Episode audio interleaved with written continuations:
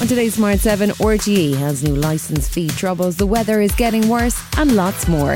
It's Wednesday, the 19th of July. It's National Hot Dog Day, and happy birthday, Benedict Cumberbatch. Smart 7. It's news.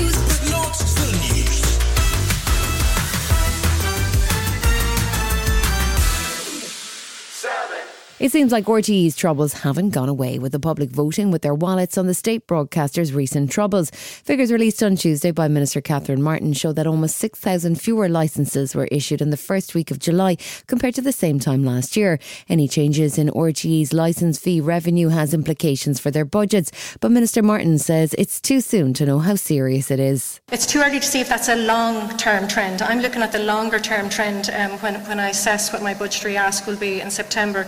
Are, are people holding back? Um, is it just an initial quick reaction? It's possible that RTE might need interim budget funding for more than 16 million euro. And with that in mind, Finance Minister Michael McGrath wants people to continue to pay the licence fee and says no decisions on funding have been made yet. If such an ask ever comes to government in the future, uh, we will be looking very closely at the progress that is being made in governance, in the introduction of, and implementation of reforms across RTE, and that will very much influence government's thinking uh, and government's approach to this issue. But just like the ad says, if you've got a TV, you have to have a TV licence. Solicitor Dahi O'Donovan outlines what could happen if you get caught without one. The focus is going to turn to the judiciary, where they're going to be asked to impose fines, and also, invariably, when these prosecutions come to court, the judge is asked to impose uh, an issue of legal costs for bringing the prosecution, and the public are going to be left wondering, why am I paying for all this?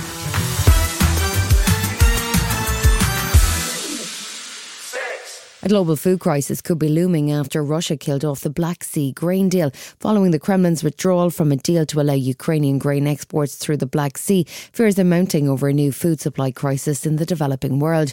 Germany's Foreign Minister Annalena Baerbock says Russia's decision not to extend the deal has shocked the world and she feels Germany will do whatever it can to help resolve the situation. Because Germany, our country, has been responsible for the most severe crimes uh, in the world in the past. It was and still is our responsibility to strengthen international law in order to prevent future wars, to prevent genocide, crimes against uh, humanity. Meanwhile, following the Kerch Bridge attack, the NSC's coordinator for strategic communications, John Kirby, made a significant statement that won't have pleased Vladimir Putin as he recognised that occupied Crimea remains part of Ukraine. We made it clear to the Ukrainians that we won't encourage and we won't enable strikes inside Russia. What we are trying to do, and have been for 16 months, is making sure that they can defend their own territory. Crimea is Ukrainian soil.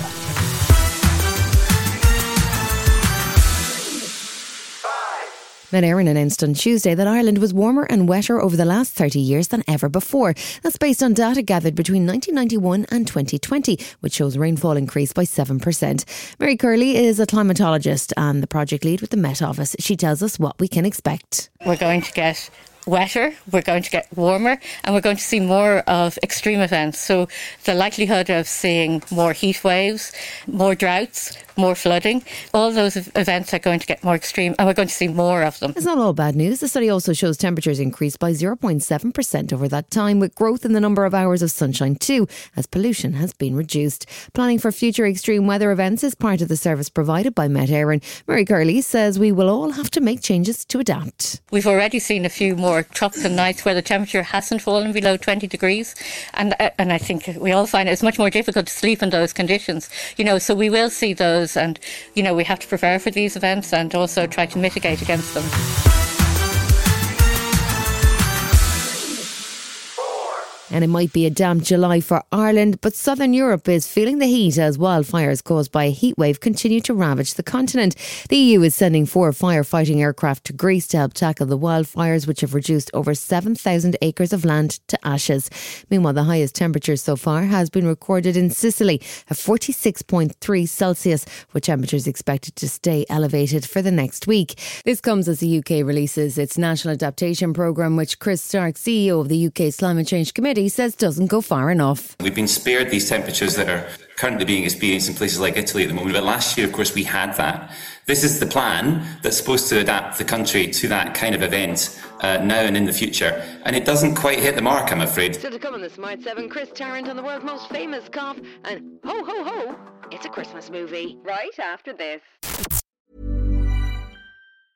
Jewelry isn't a gift you give just once. It's a way to remind your loved one of a beautiful moment every time they see it. Blue Nile can help you find the gift that says how you feel and says it beautifully with expert guidance and a wide assortment of jewelry of the highest quality at the best price. Go to BlueNile.com and experience the convenience of shopping Blue Nile, the original online jeweler since 1999. That's BlueNile.com to find the perfect jewelry gift for any occasion. BlueNile.com. Planning for your next trip? Elevate your travel style with Quince. Quince has all the jet setting essentials you'll want for your next getaway, like European linen, premium luggage options, buttery soft Italian leather bags, and so much more. And it's all priced at 50 to 80% less than similar brands. Plus, Quince only works with factories that use safe and ethical manufacturing practices. Pack your bags with high-quality essentials you'll be wearing for vacations to come with Quince. Go to quince.com slash trip for free shipping and 365-day returns.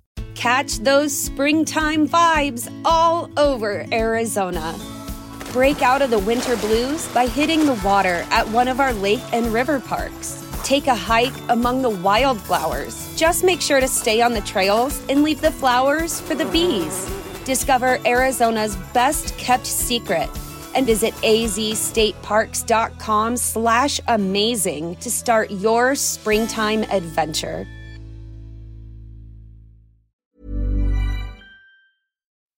Welcome back.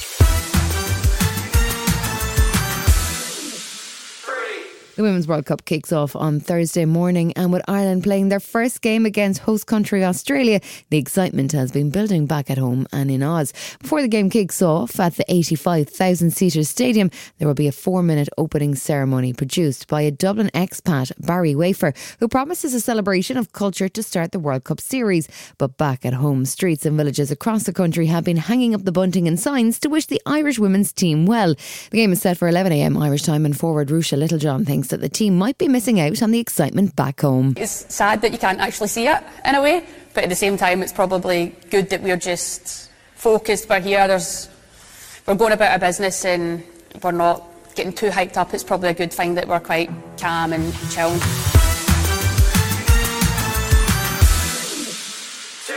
It was the biggest scandal to rock the quiz show world back in 2001, and now the original Who Wants to Be a Millionaire host, Chris Tarrant, is finally ready to talk about it. Major Charles Ingram managed to scoop the million pound jackpot with some help from a friend with a cough in the audience. Chris gave the lowdown on how they cracked the cheating mystery to Susanna Reid on Good Morning Britain. They went back and went, look, you know, what's the capital of France? Is it Paris? Is it Oslo? Is it Birmingham? Is it Swindon? And he would go, ah, I don't know, it might be Swindon. Well, maybe Paris. Paris, final answer. That's what he did, all Yeah, the way up. When you were sitting there in the hot seat, Yeah. you could not hear that. No. Suzanne, because I'm a very stupid person.